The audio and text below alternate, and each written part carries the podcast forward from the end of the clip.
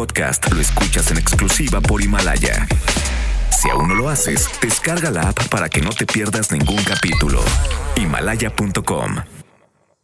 Simultánea en lengua de señas mexicana a través de mbsnoticias.com y gracias a traducción, interpretación y accesibilidad en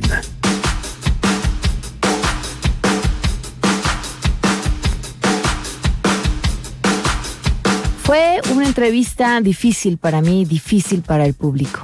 Sin duda, la más difícil que he hecho en mi vida. Hoy repetiremos esta entrevista a dos personas que se dedican a robar. Me agarraron más de cuenta que me agarraron con otro. Y este, pero ese día hice dos robos y me agarraron los de investigación. Y me, ahora sí que me fui a la cárcel. Además, cómo se mueven los extraños hilos de la creatividad. Tuvimos este año una mesa interesantísima, no se la pierdan. La creatividad, entre más límites le pongas, se va cambiando, se va modificando. Por lo tanto, la creatividad debe de crecer en un campo neuroquímico de, de, sin, sin, tener límites o limitaciones y cada vez ir rompiendo los, digamos, lo que le pones enfrente. Tenemos buenas noticias y más, así que quédense si arrancamos a todo terreno. MBS Radio presenta A Todo Terreno con Pamela Cerdeira. A.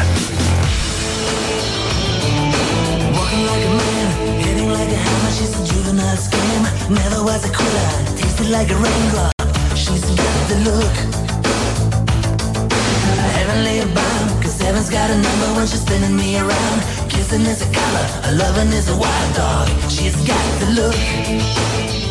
Muy buenas tardes, gracias por acompañarnos en este lunes 30 de diciembre, pues ya prácticamente los últimos dos días del año. Soy Pamela Cerdeira, la invitación a que se queden aquí hasta la una de la tarde. Estas últimas dos semanas del año les hemos preparado una mezcla de, de, lo mejor del 2019 y sin duda la entrevista que les vamos a presentar más adelante fue una de ellas.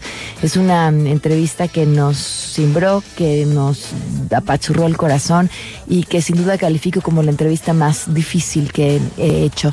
Es una plática con dos personas que se dedican al robo con el único afán de entender cuál es el contexto, cuáles son las motivaciones que los lleva a hacer aquello a lo que se dedican. Así que hoy repetiremos esta entrevista, además de, para después alivianarnos, una mesa sobre la creatividad con Eduardo Calixto y Andrés Costes.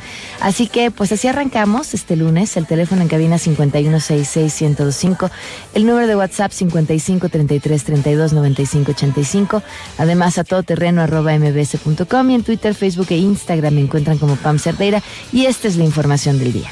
Buenos días, Pamela. Bolivia da 72 horas para que diplomáticos de México y España abandonen el país. La presidenta Janine Áñez Chávez declaró este lunes personas no gratas a la embajadora de México en Bolivia, María Teresa Mercado, a la encargada de negocios de España en Bolivia, Cristina Borreguero, y al cónsul de España, Álvaro Fernández. Además, les dio un plazo de 72 horas para abandonar el país. Vamos al audio, por favor que presido ha decidido declarar persona no grata a la embajadora de México en Bolivia, María Teresa Mercado, a la encargada de negocios de España en Bolivia, Cristina Borreguero, al cónsul de España en Bolivia, Álvaro Fernández, y al grupo de los presuntamente diplomáticos encapuchados y armados, solicitándoles que abandonen el país en un plazo de 72 horas. Hemos aplicado la Convención de Viena ante los hechos sucedidos en días pasados en la Embajada de México y en la Residencia de México, acotó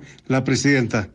La declaratoria y solicitud de abandonar el país no solo llegó a altas autoridades diplomáticas de ambos países, sino también que aplicó al grupo de funcionarios de España que intentaron ingresar encapuchados a la residencia de la Embajada de México en La Paz. Este grupo de representantes de los gobiernos de México y España han lesionado gravemente la soberanía y la dignidad del pueblo y gobierno constitucional de Bolivia, indicó Áñez. La canciller Karen Longarich, por su parte, remarcó que esta declaratoria no implica una ruptura de las relaciones diplomáticas con ambos países, sino una exigencia para que ambos gobiernos acrediten a nuevos funcionarios en reemplazo de quienes irrespetaron la soberanía de Bolivia. Hasta aquí el despacho. Y por supuesto que tenemos buenas noticias. Así es, Pamela, un saludo para ti, para los amigos del auditorio. Te informo que el Instituto Electoral de la Ciudad de México puso en marcha la plataforma digital de participación ciudadana que servirá para el registro de proyectos específicos de la consulta de presupuesto participativo 2020 y 2021, así como de las candidaturas para la elección de las comisiones de participación comunitaria. En un comunicado, el instituto explicó que esta plataforma servirá para facilitar a la ciudadanía la información que consideran relevante y oportuna de los 20 instrumentos y mecanismos de democracia directa participativa y de gestión, así como la evaluación y control de la función pública. La herramienta busca cumplir con lo que marca la Ley de Participación Ciudadana y en ella trabajaron especialistas de la UNAM, de la Universidad Autónoma Metropolitana, del Colegio de México, de la Universidad Autónoma de la Ciudad de México, del Instituto Politécnico Nacional y también de la Agencia Digital de Innovación Pública del Gobierno Capitalino la plataforma servirá como un repositorio digital de esta documentación que se genere, además de que va a ayudar a entender las inquietudes de las personas usuarias a través de un foro que permita el intercambio activo entre ciudadanía y autoridades y también que conozcan cuáles son los proyectos que se están presentando para esta consulta de presupuesto participativo. Hasta aquí el reporte. En otros temas, si se pierden alguna de las emisiones de este programa, cualquiera de los programas del 102.5, les recuerdo que pueden encontrar todos nuestros podcasts en la aplicación de Himalaya. La pueden descargar, no importa el sistema operativo de su teléfono o meterse a la página de himalaya.com y escucharnos en cualquier momento. Además trae un espacio increíble para formar comunidad en el cual les vamos a compartir fotografías exclusivas y podemos además estar haciendo conversaciones sobre todos los contenidos de todos los programas. Así que si quieren tener a todo terreno en todo momento, en himalaya.com o descargando la aplicación de Himalaya. Vamos a una pausa y continuamos a todo terreno.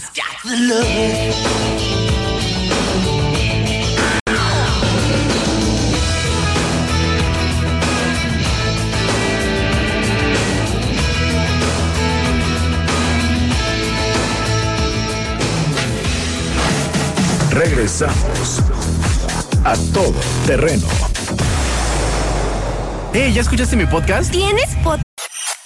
Terreno con Pamela Cerdeira. Continuamos. Baby, I'm not fooling. I'm gonna sit, yeah, back in school, way down inside. 12 con 15 minutos, continuamos a todo terreno. La semana pasada tuvimos la oportunidad de entrevistar, evidentemente no en vivo, grabamos esta entrevista, a dos personas, dos hombres jóvenes que se dedican a asaltar. Y después de hacer esta entrevista, que además, insisto, lo escribí en El Economista el lunes, ha sido la entrevista que más trabajo me ha costado hacer. Y mucha gente me pregunta, ¿pero por qué? Porque mm, cuando entrevistas a alguien que se dedica a al- algo que, eh, pues en el primer juicio es algo que está mal, eh, pues tienes que despojarte de un montón de ideas y de prejuicios y tratar de ver a la persona que está detrás de aquello a lo que se dedica. Eso ya de entrada es muy difícil.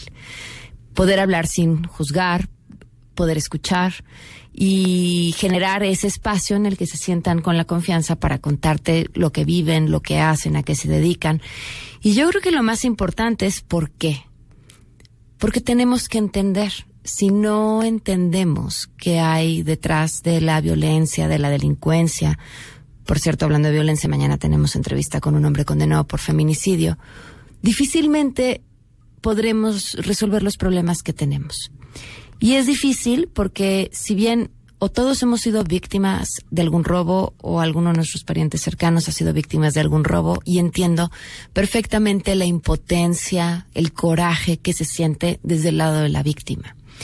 Y poder entrevistar a alguien y platicar con esa persona como si estuvieras entrevistando a un productor de cine, a una emprendedora, a un artista, con esa misma apertura y con ese mismo respeto, puede ser muy molesto para quienes nos escuchan y puede hacer que se enojen mucho y no los culpo y lo entiendo y tendrían razón.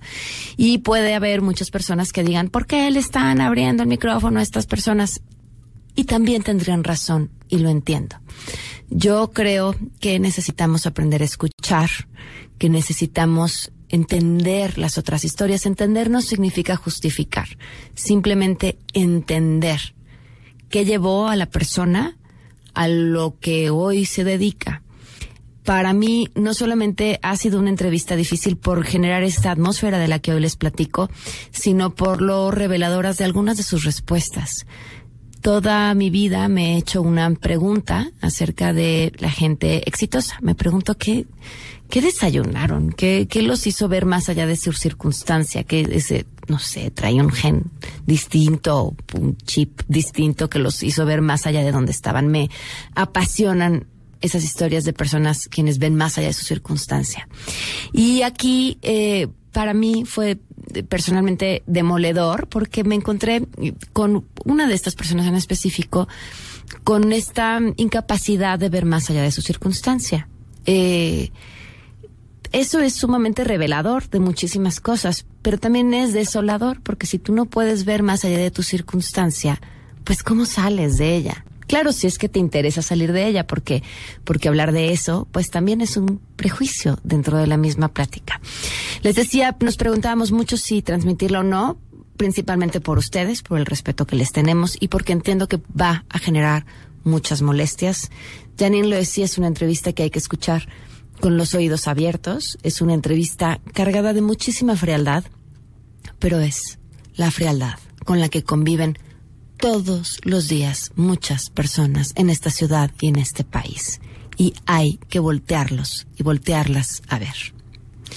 Si están con algún menor en el vehículo, les sugiero que le cambien de estación, no lo oigan con menores de edad y después buscan el podcast.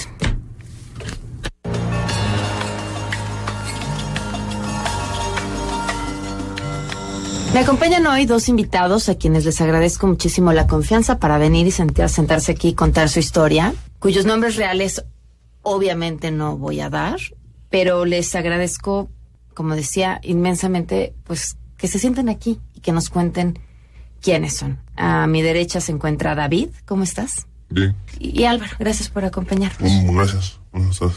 ¿A qué te dedicas? Al robo. ¿Al robo que robas? Transeúntes, todo lo que se pueda. ¿Cuánto tiempo llevas dedicándote a esto? Como seis años. Seis años. ¿Y cómo empezaste? Pues, En celulares, hacía los transeúntes. ¿Te acuerdas de tu primer robo? Sí. ¿Qué fue? Un celular. Bueno, un transeúnte, un celular, una cartera. Dinero. ¿Por qué decidiste Por, aquella vez? por falta de dinero. Por falta de dinero. ¿Cuánto había en esa cantera- cartera y cuánto valía ese celular que te robaste? Pues, Por el celular me dieron como 1500. Y en la cartera habían como 400, 500 pesos. ¿Qué hiciste con ese dinero después? Me lo gasté en fiesta, ya sé. Ok, ¿cuánto te duró? Un día, el día, ese mismo día. ¿Tú a qué te dedicas? Al robo. ¿Desde hace cuánto tiempo? Hace cuatro años. Ok, ¿cómo empezaste? Empecé con los trausentes. ¿Cómo? Este, pues. Yo robaba este, afuera de mi casa. ¿Y te acuerdas cuál fue tu primer robo? Sí. ¿Qué robaste? Este. Un teléfono y una cartera. ¿Cuánto ganaste con tu primer robo? Este, en el teléfono me dieron mil pesos. En la cartera traía este 400. Igual, más o menos. ¿Y no te preocupaba robar afuera de tu casa y que fueran a identificar dónde vivías o te pudieran agarrar? No, no me daba miedo. ¿A ti? No era miedo, no. Pues la sensación, la adrenalina que se siente, no. No te da miedo. ¿Y los han agarrado alguna vez? A mí sí. A los dos. ¿Y qué pasó cuando te agarraron? Este. Me agarraron, más de cuenta que me agarraron con otro. Y este. Y pero ese día hi- hice dos robos. Y me agarraron los de investigación. Y me. Ahora sí que me fui a la cárcel. ¿Estuviste preso? Sí. ¿Cuánto tiempo? Este, dos meses y medio. ¿Y cómo fueron esos dos meses y medio? Bien gachos. ¿Por? Porque es una mala vida estar allá adentro. ¿Qué pasó? Hay que aprender a hacer bien las cosas. ¿Por hacer bien te refieres a robar bien sin que te No. O sea que es una mala vida eso. ¿Y a ti qué pasó cuando te tuvieron? No, pues nada más me tuvieron en el MP. Como no hubo pruebas, nada de que había sido yo. Ajá. Te dejaron libre y seguiste haciendo lo que hacías. Ok. Ahora quiero entender cómo, cómo llegan a esto. ¿Cuál, ¿Cuál es su historia? Quiero que me platiquen su infancia, cómo crecieron, dónde crecieron, a partir del momento en el que cualquiera de ustedes quiere empezarlo a contar? Ah, pues yo empecé el robo porque igual pues mi familia siempre se ha dedicado a eso. Ok. Mi familia. Y pues yo de morro, pues mis papás nunca estuvieron conmigo. Ajá. ¿Con quién creciste? Bueno, mi mamá vivía con nosotros, pero pues trabajaba, iba a ver a papá reclusorio y así. Ok. ¿Tu papá siempre estuvo detenido? Pues casi la mayoría de Desde mi edad. sí. Yo ¿tú tenía recuerdas? siete años cuando... Detuvieron Ah, a tu sí. papá. ¿Y tu mamá se dedicaba a a robar? tra- no, a ella a trabajar y a él a ver, a trabajar y a él a ver. ¿Por qué estaba detenido tu papá? Por robo. Por robo también. Y entonces tú a los siete años, ¿Creces? Intento de homicidio.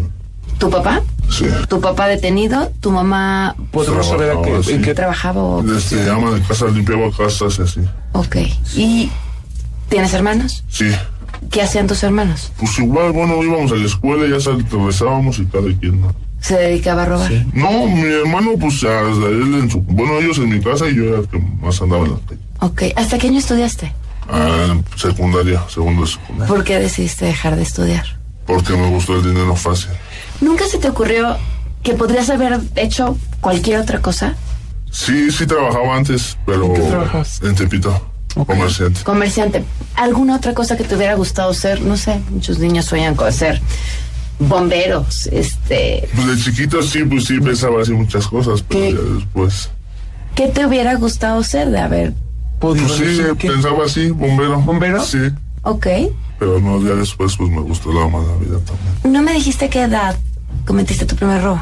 Como a los 14. A los 14 años a una persona que iba en la calle. Pero tu mamá no se dedicaba a eso. No. Supongo tu mamá se enteró a que te estabas Sí. dedicando. ¿Qué te dijo? Pues me regañaba. Ajá. Pero tú decidías, Pues sí, yo lo hacía, pues como nunca estaba, ok. pues yo lo hacía. ¿En algún momento has tenido remordimiento? ¿Algún momento has dicho, hoy, esta vez a esa persona que le quité lo que traía? Luego me da... le vi Sí, pues, les veo el miedo y hasta a mí me, me satisface, me, me da... Ok. Te hace sentir Sí. mal. ¿Por qué? ¿Qué, qué No te sé. da? No sé, me acuerdo de su cara de miedo, así me... Pero yo no robo así a mujeres con niños o así, ¿no? Ah, o sea, tienes, su- Ah, tienes sí. un un código de a quienes Sí, a las señoras tampoco, así. Señoras, ¿no? Así, no. mujeres con niños tampoco, mujeres solas. Pues si veo que van en grupitos, sí, una sola no, porque luego, pues si también, ya si te agarran, ya piensan que es violación o algo así, ¿no? Ah, ok. no, Sí. Por protegerte Sí, sintió las también. consecuencias que pueda tener sobre ti. ¿Y para ti? ¿Tú tienes algún código sobre quiénes sí, a quiénes no? ¿Cómo? Sí, Pues, cómo no. este, pues, a las, yo agarraba a las parejitas, Ajá. ¿Por qué? mm, porque les metía terror así con las, porque yo era de, era encajoso. Ajá. Agarraba a las mujeres y las, ahora sí que las machineaba y les decía que prestara todo y, o si no, la iba a picar y es cuando me daban todo. Ok. ¿Qué es lo que buscan cuando están robando a alguien? Que les den las cosas rápida, que no griten, que no los volten a ver o que los hace sentir. Todo, todo, todo, todo. Ujú. Uno con la voz los intimida y con eso. Y que den las cosas rápido. rápido. Sí, entre más rápido mejor. ¿Cuándo les ha sido más complicado? En robos grandes ya así en una camioneta de mercancía o algo así. Ahí sí es cuando se complica más. A ver, ¿cómo, cómo pasan? Tú también ya, o sea, ¿en qué momento pasas de robar un celular y una cartera a robarte una camioneta con Pues vas conociendo gente. Te ven cómo trabajas y así. ¿Para ti también ha sido igual? Sí. ¿Qué, ¿A qué te refieres con te ven cómo trabajas? ¿Qué es alguien que trabaje bien? Pues que ven que no les da miedo. Que, tra- que trabajen bien. En- ahora sí que se fijan en todo lo que haces, ¿me entiendes? Para que te puedan jalar un, un equipo así de trabajo. Tú no me, me contaste, David, tu historia. ¿Cómo creciste tú? Yo, mi papá me abandonó a los tres años. Mi mamá a los siete. ¿Con quién creciste? Con mi hermana. ¿Qué edad, ¿Cuántos años más grande que tú es tu hermana? Este, mi hermana tiene 30, 30. ¿Y tú? 20. 20. ¿Y cómo vivían tu tú? Este, vivíamos en la casa de mi papá. Nos dejó en una casa él. Ajá. Y este, Tú con 7 años y tu hermana con 17. Ok. ella tenía a su, a su bebé. Ajá. Y ahí vivíamos. ¿Cómo se mantenían tu hermana, su bebé y tú? Este, porque es que mi papá vive en, en los Estados Unidos. Y les mandaba dinero. Y de ahí sobrevivíamos, pero yo dejé de estudiar. ¿A qué le tenías miedo cuando eras chico? Pues a nada. ¿A nada nunca? ¿O llega un día en el que uno pierde el miedo? ¿O pasa algo que pierdes el miedo? Sí, pues llega un momento en que ya nada te importa. ¿Por qué? ¿Porque no tienes nada que perder o porque es parte de tu adrenalina? Pues tanto porque no tienes nada que perder y pues, ya la sangre te hace así, dando más sangre. ¿Para ti? Pues sí, la sangre pesada. Tienes rencor a todo, ¿A qué le tienes rencor? a que me hayan abandonado desde chico. ¿Tu mamá dónde se fue? Pues ahí anda. Pues a la vez, Rara ¿la has vez. visto? Sí, ¿Tienes contacto con ella? Sí, pero la veo de repente. La dejé de ver este, casi como 10 años. A ver si hay algo en tu historia que pudieras cambiar. Y volver a nacer de nuevo. Nada, ¿Elegirías el mismo camino? pues sí. Te lo pregunto porque me dices, tengo rencor y te, o sea, me, te oigo y escucho mucho dolor. Y sin embargo te pregunto si pudieras cambiar algo, me dices que lo elegirías igual. ¿Por qué? Porque ya, ya, ya ahora sí que ya te acostumbras. ¿A vivir así? Te acostumbras a vivir así. Si les pusiera una lámpara mágica ahorita enfrente, les pidan lo que quieran, un deseo, o dos, o tres. ¿Qué pedirían? No, pues yo sí pediría unos milloncitos para no trabajar. ¿no? Esos milloncitos. Es que el dinero, como le digo, el dinero mal habido se va así. Se va así porque te lo gastas así. Porque pues no te cuesta, no te cuesta. Andas en fiestas. Unos millones bien habidos que te duraran para no tener que trabajar. Y si no tuvieras que trabajar, ¿qué harías? ¿Qué, qué otra cosa te gusta hacer que no tenga que ver con un delito? Pues vendería vicio. Oh, pues eso es un delito. No, no, no. No, no, es que- Al- al- Algo que te guste que no tenga nada que ver con eso. no, no, no, yo sería igual. Ir al cine, este, Ah, sí lo hago, sí lo hago. ok, Con ese dinero hago todo eso. Y es lo que te, el dinero te da poder.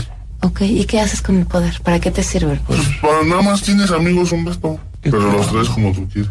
Bueno, es que amigos, ¿no? Ajá. Y vale la pena aunque sepas que no son tus amigos. Pues controlas a gusto. Ok. ¿Tú qué, qué le pedirías a, a tu lámpara? pues no sé, seguir robando nada más. Robar y robar. ¿Por qué? Él, él sí quiere dejar de trabajar, por lo menos para no tener que trabajar. Eh, pero, pero tú no. O sea, un robo de, un robo grande. O sea, de unos 10 millones, unos 20 si se puede. Ya no trabajar en un año. Eso te iba a durar un año. Sí. ¿Cómo te gastas ese dinero tú? Pues poner un puesto, hacer el- al comercio. El comercio. Y de ahí mantenerme. ¿Se puede salir de esto? Si quieres, sí. Pero pues si te gusta. Pero si te sigue gustando, pues ya. Ya estás ahí. Sí, es que la adrenalina. Si, si- ahora sí que si tú sintieras la adrenalina que se siente. ¿Cómo, cómo que, ¿Con qué lo compararías? ¿Cómo se siente? No, pues es que es mi única adrenalina que he sentido así. Ricas. ¿Y, ¿Y alguna vez piensan lo que se siente del otro lado, lo que siente a la gente que ustedes hacen? Sí, yo sí le. ¿Y qué piensas? Pues que está culero, pero se puede. Es, ahora sí que es mi trabajo, yo qué puedo hacer. Ok. ¿Tú? Pues para mí todo es sin piedad. ¿Por qué? Pues sí, hay que sufran un rato. ¿Por? Por gusto. ¿Porque a ti te hace sentir mejor? Ujú. ¿Te sientes poderoso? ¿Te sientes? ¿Tú qué sientes? Él habló de poder. ¿Tú? Yo, para mí soy encajoso. ¿Y, y, y en dónde te gustaría estar en 10 años? Pues, No sé, me gustaría viajar por todo el mundo. Sí, me gustaría viajar. ¿A dónde? Pues a dos, tres países. ¿Alguna Colombia. A Colombia. ¿A ti qué te gustaría estar? ¿Dónde te gustaría estar en 10 años? Pues a mí me gustaría ir a Brasil. ¿Por qué? ¿Por conocer? Viajar también es lo que te gustaría estar. Sí. Muy bien. Pues muchas gracias. Les agradezco mucho la confianza para platicarnos su historia. Gracias a ti. No, gracias. Regresamos a todo terreno. Transmitiendo 24 horas al día. Desde Mariano Escobedo, 532, Ciudad de México, 180.000 watts de potencia. XH, MBS, 102.5, frecuencia modulada. MBS 102.5 FM. Al aire, estamos contigo. MBS 102. Terreno con Pamela Cerdeira. Continuamos.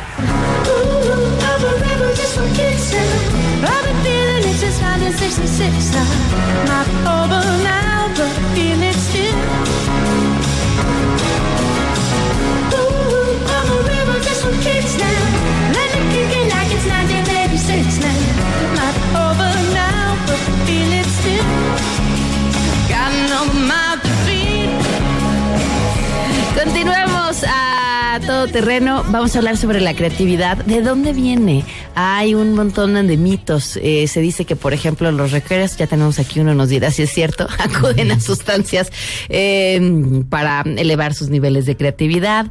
Eh, se dice que, eh, bueno, a mí me decían, yo me formé lo que estudié en un inicio fue publicidad y entonces decían eh, los creativos más formales que era un ejercicio de un 1% de inspiración y un 99% de expiración. O sea, ahí había que arrastrar el lápiz, en realidad trabajarle.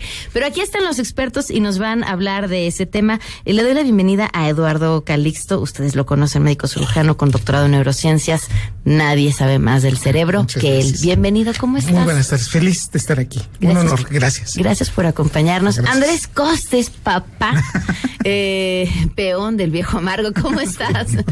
Eh, muy bien, muy feliz, lesionado, pero feliz. Gracias por acompañarnos, esperemos que estés mejor. Checo Sound, bienvenido. Hola, ¿qué tal? presentación, ¿cómo estás? Bien, muchas gracias. Gracias por invitarme. ¿De dónde viene la creatividad?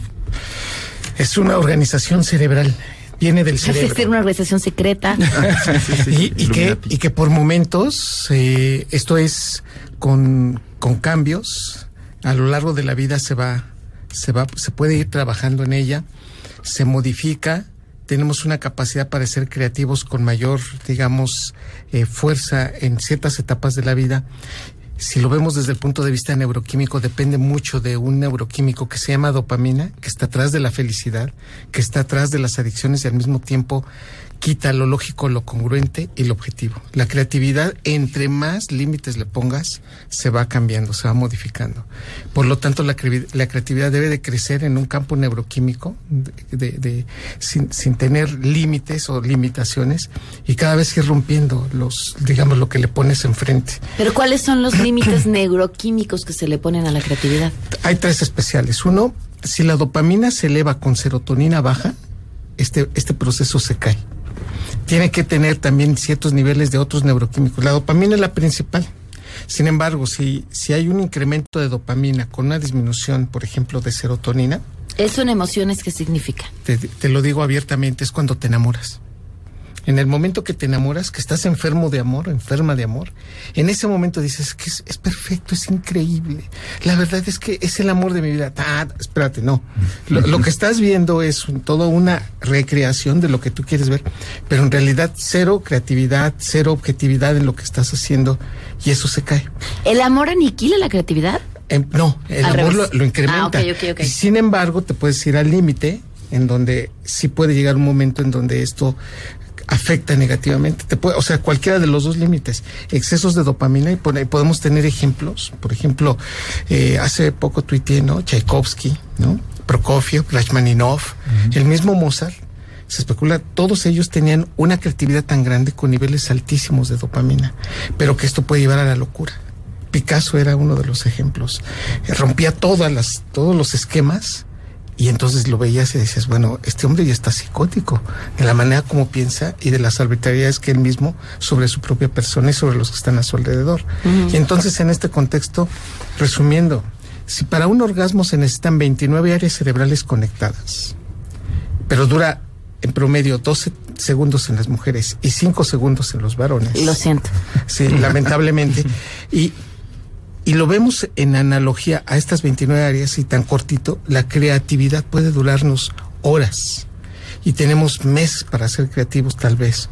Pero lo que sí tengo que decir es que efectivamente, sin estos neuroquímicos, sin estas conexiones cercanas a las del orgasmo, generan estos procesos. Somos más atentivos, somos más cognitivos, somos, eh, tenemos una mayor capacidad de interpretación, que eso es también parte de, de una conectividad cerebral, pero se necesita de redes neuronales con neuroquímicos específicos. La creatividad la podemos desarrollar y aún así hayamos crecido en un ambiente totalmente negativo. Podemos, y a cualquier edad podemos empezar a desarrollar creatividades. Ok, ahorita nos dices cómo, cómo, Costes, ¿tú cómo le haces? Yo digo, me quedé impresionado con todo. Dije, todo eso pasa. todo, todo eso pasa. Pues ahí yo lo veo como de un lado de usuario. Es decir, no veo lo- los fierros que hay adentro. Eh, últimamente he explorado qué pasa con la creatividad.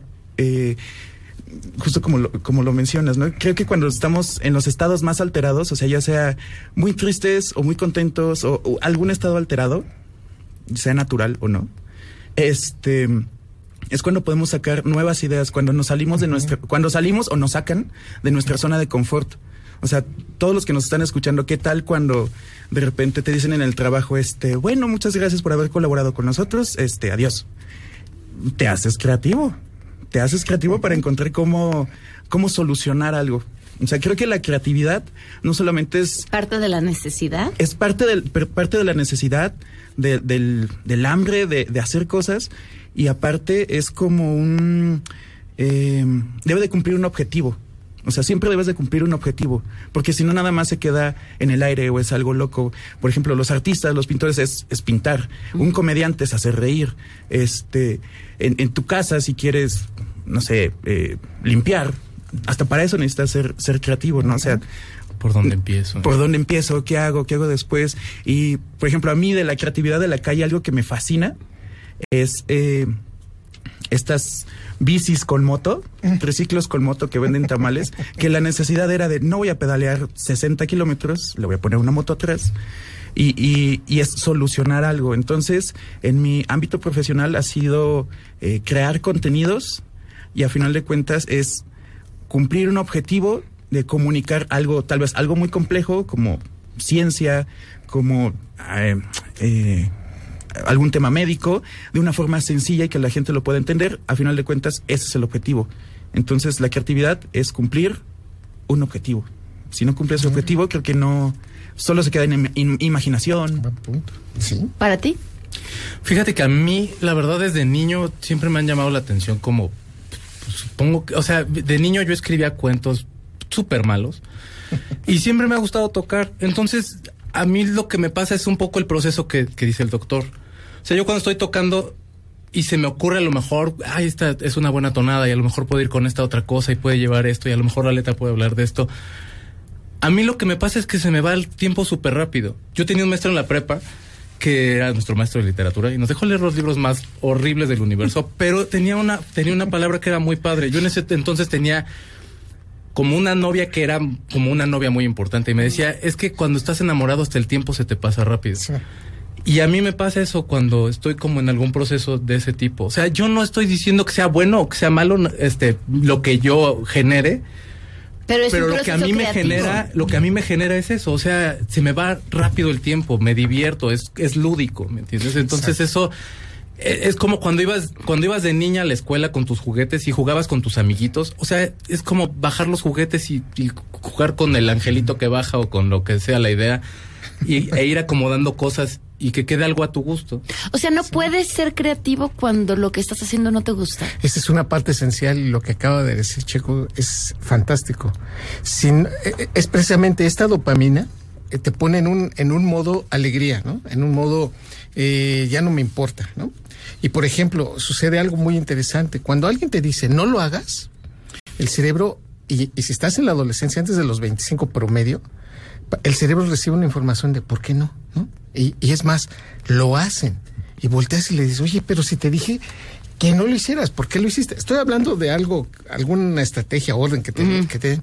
Porque esa orden de no lo hagas, no puedes, no creo, no eres capaz, libera más dopamina en el cerebro. Se llama síndrome Romeo y Julieta.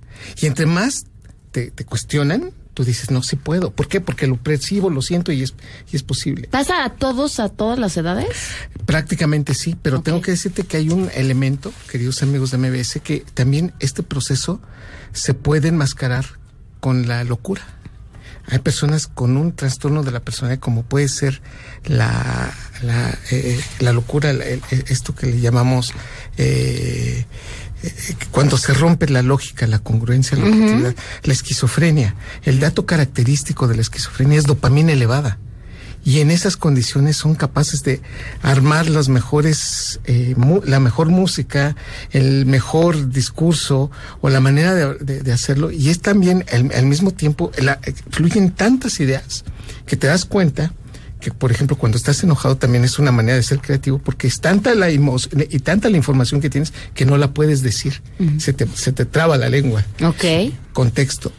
Esto puede, podemos hablar tol- to- todos de que en algún momento con más alegría y con más ánimo y con más gusto de disfrutar lo que estás haciendo te haces más creativo, pero te puede llevar a otro lado. Hay un proceso en el cual no necesariamente creo yo que no tienes que ser feliz como en- creativamente. O sea, este proceso a lo mejor desde, el- desde la tristeza o desde la pérdida. Hay discos importantísimos en la historia que van desde ahí, o sea, que nacen desde ahí. Obras, este, pinturas, o sea, que se genera a lo mejor no desde la felicidad, sino desde la tristeza, que se genera desde el enojo. Hay un documental de Metallica que se llama Some Kind of Monster, salió como en el 2004.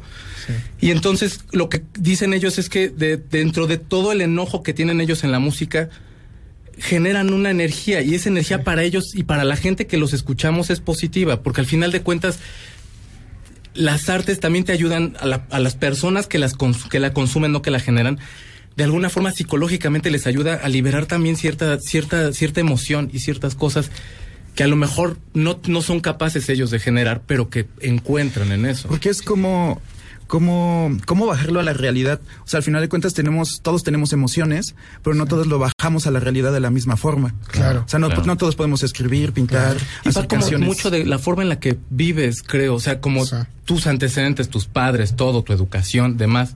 O sea, sí, sí todo va de. O sea, sí, hay, hay un disco de Green Day, por ejemplo, y se llama American Idiot. Y entonces habla mucho acerca de estas familias que ya muchos somos de, ese- de esa generación de las familias que, que son disueltas, estas familias destruidas, pues. Este. Y generas empatía con eso. Sí. Y ellos están escribiendo desde esa anécdota, lo cual es como también otra parte de la creatividad que es muy interesante. A lo mejor de pronto puede ser como un poco chueca porque dices, híjole, pues es desde el dolor, es desde que lo dejaron, es desde un divorcio, desde una pérdida de la mamá o demás. Pero fíjate qué interesante lo mencionas porque la creatividad de la alegría es un proceso incluso distinto al que se emana de la tristeza. El cerebro gasta más energía estando triste que estando feliz. Y en este concepto, cuando lloramos, cuando nos ponen los acordes de piano, que esa es otra de las situaciones, cuando mides la actividad electroencefalográfica de un cerebro, cuando empiezas a escuchar piano, mira, te pone la escena de la película y no ibas a llorar con esa, con el puro piano ya viene la lágrima, ¿no? Saliendo. ¿Por qué somos así? Porque es un contexto de frecuencias de activación que el cerebro reacciona ante esa interpretación como tristeza. Bueno, el cerebro se cansa más, consume 20% más glucosa y oxígeno en el estado de tristeza. Por eso nos cansamos. Y por eso es un estado de limitación de, de- de- de las estrategias que hacemos. Por eso la tristeza nos cansa. Estar tristes o llorar, no te cuento. Si lloramos ahorita, son las seis de la tarde y ya tenemos sueño. Y, o no- y los niños se nos quedan dormidos. Sí, claro. Y, y- y después de llorar te da más hambre. Todo este proceso también está involucrado en cómo el cerebro genera este consumo de oxígeno.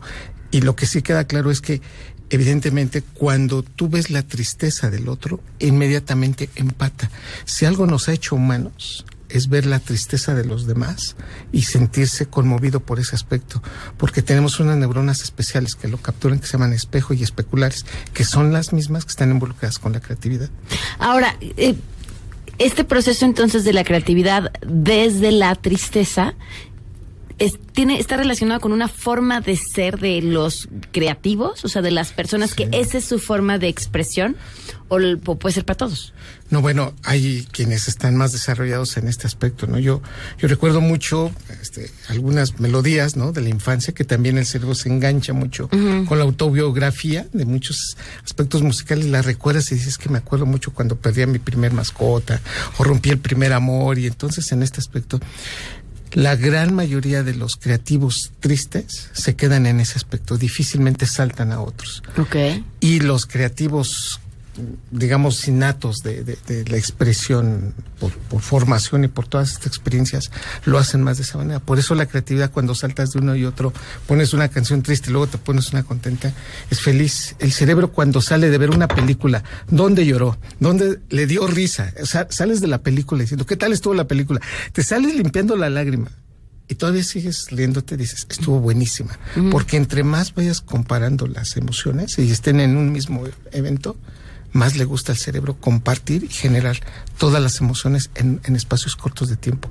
Por eso los creativos buscan, dicen, bueno, pues este, este cierto tipo de cosas le tengo que combinar con el otro, pero va muy mezclado en eso. Hay que combinar de dos a tres emociones para que sea muchísimo más, eh, digamos, reforzador de la emoción. Creo que podemos agregar, eh, creo que hay dos palabras clave ya cuando eres creativo de profesión. Alguna vez alguien dijo, eh, es el puesto con el nombre más cool del mundo. Sí. Así, creativo.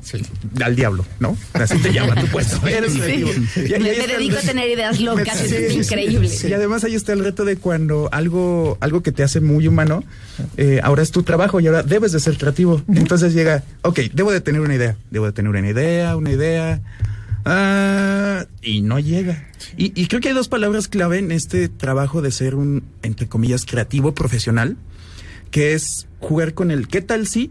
o ¿y si? Así, estés triste, contento es, y el ¿y si pruebo por aquí o por acá. Y la otra palabra clave es el remix. Traernos referencias de, de otros lados, muchos le llaman los inputs, los inputs creativos. Es decir, eh, tal vez tu trabajo es escribir guiones, pero no solamente ves lo que tiene que ver con escribir guiones, sino vas al museo y vas, eh, escuchas una salsa, una cumbia y ah, platicas con un amigo de otro país o viajas. Viajar creo que te abre muchísimo la mente. O sea, traer experiencias y entre más experiencias tengas, más puedes unir cabos que tal vez nadie había unido. En cuanto al contexto, yo creo que la, la gente que ya se dedica como creativo, o sea, ya un publicista, una persona que se dedica a hacer música para películas, Un todo eso, de alguna forma a un creativo de ese tipo le das tú un contexto y le es mucho más fácil aterrizar algo. O sea, pues, digo, mi único acercamiento hacia, la- hacia los... Tengo amigos publicistas, pero jamás he ido a sus agencias porque aparte toman, es cierto. Mucho. Sí, pero aparte tienen ahí como la- la- el refrigerador y echando cerveza, entonces como que a mí me hace mucho ruido en el trabajo y eso. Y en lunes tampoco, pero ¿Quién lo viera tan fresa? todavía en fin de semana sí llévenme, pero no el lunes, por el amor de Dios. Pero es un síntoma de edad. en, en Mad Men, por ejemplo, lo que hacían era un poco eso, o sea, yo como que lo empiezas a ver el proceso y todo siempre va hacia un poco de la nostalgia. Te vamos a presentar una cámara que toma tal tipo de fotografías, pero entonces la nostalgia de las fotos que tienes tú con tus hijas, por ejemplo, y, o sea, de alguna forma te va a tocar. Pero si a un creativo ya, ya de oficio le das como un contexto, es mucho más fácil. Hay, hay artistas que tardan años en sacar una pintura, en escribir una obra de teatro, en sacar una película, en hacer un disco. Nine Inch Nails se tardó como ocho años. Bueno, Guns N' Roses, Axel Rose se tardó como 13 años en sacar el Chinese Democracy, igual de malo, pero se tardó 13 años. Y eso ya vale, la pena Y de mala escucharlo. suerte se hubiera esperado 14, pero o sea, pero vaya, como que siento yo que de alguna forma a un creativo de pub- publicista, a un musicalizador, a una persona, un pintor que ya tiene una tarea como tal, no le es tan complicado bajar la creatividad A porque ver, ya le, le facilitas algo. Se ejercita, ¿no? O sea, es- Sí. es- el cerebro se puede Sí. ejercitar y se puede desarrollar. supuesto. Ahorita nos dices cómo tenemos que ir a una pausa. Regresamos a todo terreno. Rebaja A todo terreno con Pamela Cerdeira. Continuamos. A ver, estamos en esta mesa sobre creatividad y la pregunta es cómo la ejercitamos, cómo la desarrollamos, cómo la mejoramos. Tenemos una capacidad todos innata de hacerlo. Nacemos con 100 mil millones de neuronas. Ese es el número finito de las células que tiene el cerebro, promedio. Y estas, las primeras organizaciones, son incluso desde antes de nacer, prácticamente al séptimo mes de vida intrauterina, el niño escucha lo que está pasando afuera, escucha la voz de su mamá. No entiende qué es lo que está pasando, pero cuando incrementa la frecuencia cardíaca, él sabe que algo está pasando. O está emocionada, feliz, o está enojada, o está triste. En este contexto, cuando nace, no, ve, no ve la cara, ve los ojos. Y gradualmente empieza a ver la cara. Y eventualmente quienes se le acercan, pues lo que ve son ojos, pero asocia la voz, etcétera. Lo que estoy diciendo con todo esto es que la organización cerebral, en la medida que se ve estimulado por palabras, por tacto, por comunicación, se va organizando estas redes neuronales. De esta misma magnitud, a esto le llamamos plasticidad neuronal. Pues bien, la plasticidad neuronal del primer año de vida, cómo nos hablaron, cómo nos quisieron, cómo nos tocaron, es importante para organizar los circuitos neuronales que a lo largo de la vida vamos a utilizar para la creatividad. Y en ese contexto, prácticamente todos los seres humanos somos creativos de acuerdo a cómo nos fue el primer año de vida. La segunda etapa es cómo nos hemos organizado. En la adolescencia viene la primer poda, es decir, como si llegara un, jardinero y te empieza a cortar el árbol y tú crees que va a ser un corte chiquito cuando en realidad te deja pelón el árbol y tú dices, oiga, ¿qué hizo? No, es que esa es una poda. ¿Por qué? Porque el árbol va a crecer ya con otra condición. Eso sucede en la adolescencia. Por eso no recordamos mucho lo que pasó en nuestra primera infancia y sí después de la adolescencia con mayor prontitud. Bueno, a lo largo de la vida, estos neurotransmisores, las enzimas, la herencia que tenemos, los viajes, las lecturas, todo lo que vamos metiéndonos en la vida es fundamental. El segundo periodo crítico para ser creativos es entre los 7 y los 10 años. ¿Qué va a pasar en la vida? Esa parte es esencial. Si tú le otorgas a tu cerebro cosas positivas, eh, viajes, organización, objetivos, y, la explicación de por qué se disfruta, eso realmente en la etapa adulta te va, te va a generar una, una, buena creatividad. Y, y termino mi- esta, esta participación con este punto esencial. Hay cerebros que pues en algún momento tú volteas, yo, yo los veía en, la primaria, yo veía cómo resolvían problemas mis compañeros y oye, ¿cómo lo hiciste? O sea, porque yo me pasé toda la tarde y no podía, ¿no? Y me decía, ah, bien, pues mira. Y dice, pero qué, qué, qué milagro, o sea, qué, qué, qué increíble eres. Y, y había otros que de plano tú los veías en la clase y decías, este, este no va a acabar la primaria, pero dibujaba de una manera tan increíble o contaba unos chistes tan fabulosos que, que, que yo soñaba, o sea, con, con llevarlo a mi casa para que me hiciera reír toda la tarde. Es que esto es increíble, este cuate tiene una creatividad. Disculpe, no le voy a regresar a su hijo, es muy chistoso. No, sí, te- imagínate, ¿no? Eh, Entonces, en términos concretos, lo que sí nos queda claro es que hay algunos cerebros que le llamamos kinestésicos, que mezclan, que saborean el número 3, que olfatean, ¿no? La, eh, la sonata 4448 de Mozart, ¿no? Incluyendo eh, estos famosos, de- digo, a Mozart lo ponen de todo, desde que era epiléptico hasta que era kinestésico, porque era capaz de escuchar y componer o detectar cuando alguien estaba desafinado, ¿no? Con tan solo una sola ocasión. Con todo este proceso, hay quienes tienen mayores conexiones neuronales que otros y se heredan. Padres creativos también heredan hijos creativos. Y hay niños que de plano tú les dices, pues ya lo llevé a lecciones de piano y este niño pues no aprende, pues no, no, no es, no es por ahí. Al final, este contexto es, si nacemos, si la podemos desarrollar y hay quienes la traen y explotan en un momento cuando es necesario o cuando se le, se le reta para que lo haga. Ok. ¿Qué hacen ustedes? ¿Qué medidas toman cuando están buscando que algo suceda y se sienten bloqueados? Yo me salgo a caminar. Y empiezo a ver gente. A mí, a mí no hay otra cosa que me guste más que ver gente. Y como que de ahí tipo, se- pues, pasan cosas siempre. O, o, o hay, hay- o sea, hay canciones que son contemplativas, por ejemplo. Está, está un tipo sentado y ve jugando a los niños y se está acordando de un viejo amor y que entonces cuando era joven. Y es As Tears Goes By de, de los Rolling Stones. Ok. Y eso es, eso es como una lección padre. O sea, de donde sea puede salir una historia, de donde sea puede salir una idea de lo que sea, de cualquier ruido. La, hay un estilo de música que empezó como, empezó como a mediados de los ochentas que se llama industrial. No es cierto. Empezó como, como a principios de los ochentas. Y entonces, gracias a una, a una cosa que se llama sampler, eh, de Patch Mode, por ejemplo, se salió a las fábricas y grababan como, como, como las máquinas, todo eso, y de ahí hicieron ritmos. Eso es, eso es el más allá de lo creativo, ¿no? O sea, de, de nada y de lo más cotidiano y de lo más tonto que se te puede ocurrir, puede salir una cosa magnánima y es magnífica, perdón. Para ti, Costes. Pues cuando es el bloqueo, es alejarse, alejarse de esa, de esa tarea o de ese reto y- e irse a lo, a lo más opuesto. O sea, también es, por ejemplo, yo luego me voy al cine a ver lo que sea, así, cualquier cosa. Literal, cualquier cosa. Y tengo muchas referencias de películas bien tontas. ¿no? Entonces, este, y, y hace, hace una semana me pasó, dije, oh, wow, en dos días, dije, vi dos de las películas más importantes de la historia del cine por diferentes situaciones. un día fui a la, a la cineteca a ver este Ciudadano Ciudadano Kane y al siguiente día fue a ver Endgame. No, o sea, son totalmente diferentes, pero a final de cuentas eh, cuenta una historia y te desconectas. O sea, el punto creo que es desconectarte y algunos le llaman la pausa creativa. Así, de, de- para que llegue ese momento eureka, entre comillas, que, tienes que, que estar dejando de, tienes que dejar de pensar. tienes que dejar de pensar y suena hasta un poco paradójico, ¿no? Entre menos pienses en ese problema, más fácil vas a encontrar esa solución. Ahorita que hablabas de caminar, fíjate que yo las mejores ideas que he tenido me han llegado corriendo. Sí. Sí. Ahí es cuando como que sí estás en otro estado. Ahora, ya para terminar, ¿por qué este mito o no, quizás sí, sobre el uso de las drogas para la creatividad?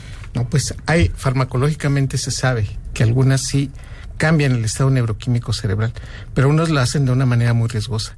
Mira, el alcohol, por ejemplo, eh, hace que te ponga, incrementa la primer, digamos, los primeros 30 mililitros de cualquier bebida alcohólica. Generan mucha efu- efusividad y te pones feliz. Y entonces ahí pierdes, digamos, límites. Y sí, te puedes poner creativo y dices cosas y hablas en otro idioma y es fantástico. Pero eventualmente sigues tomando alcohol queriendo repetir esta ecuación y naturalmente el cerebro se inhibe. Y es cuando dices, ya ni me acuerdo. O sea, de verdad, y te enseñan el video y hasta te espantas, ¿no? Contexto. El alcohol mata la creatividad en la medida que se tome más alcohol. La primera etapa, es tal vez muy, muy pequeñita para generarlo. Pero estamos hablando, por ejemplo, del LSD, ahora que eso incrementa muchísimo los niveles de serotonina. Y entonces ves cómo los árboles se mueven, digo, haciendo esta representación de lo que hacía eh, Van Gogh, que tú ves como que los movimientos y te le quedas viendo. Los que toman LSD hacen eso. Los que fuman marihuana interpretan los sonidos distintos. Con todo esto, sí puede cambiar el estado neuroquímico de la interpretación, pero ojo, esto tiene un dato negativo porque mata neuronas, porque reorganiza en una manera distinta y entonces el cerebro pide otra vez la entrada de esa droga para volver a ser creativo como lo era. Y entonces estamos haciéndolo de una manera pues, totalmente errónea y, y digámoslo de una manera pues artificial que este proceso pues por eso explica en parte el hecho de estar tomando drogas. Les agradezco muchísimo a los tres que nos hayan acompañado. Qué buena mesa, qué interesante. Pues ahora sí, a, a ejercitar la creatividad. Muchas gracias. Un honor. Gracias, gracias, Gracias. Muchas gracias. Muchas gracias. Nos vamos, se quedan en la segunda emisión de MBC Noticias. Mañana, 31 de diciembre, última del año, los espero en el espacio de Luis Cárdenas, a quienes estoy, a quien estoy cubriendo por estas vacaciones en punto de las 6 de la mañana. Y por supuesto, a todo terreno, continuamos con este resumen de lo mejor del año. Que tengan un, excelente inicio de semana. Adiós. MBS Radio presentó A Todo Terreno con Pamela Cerdeira, donde la noticia eres tú. MBS XH MBS 102.5 Estudios y oficinas en Mariano Escobedo 532, Ciudad de México. 180.000 watts de potencia en frecuencia modulada. 24 horas al día. MBS 102.5. Estamos contigo. MBS Noticias.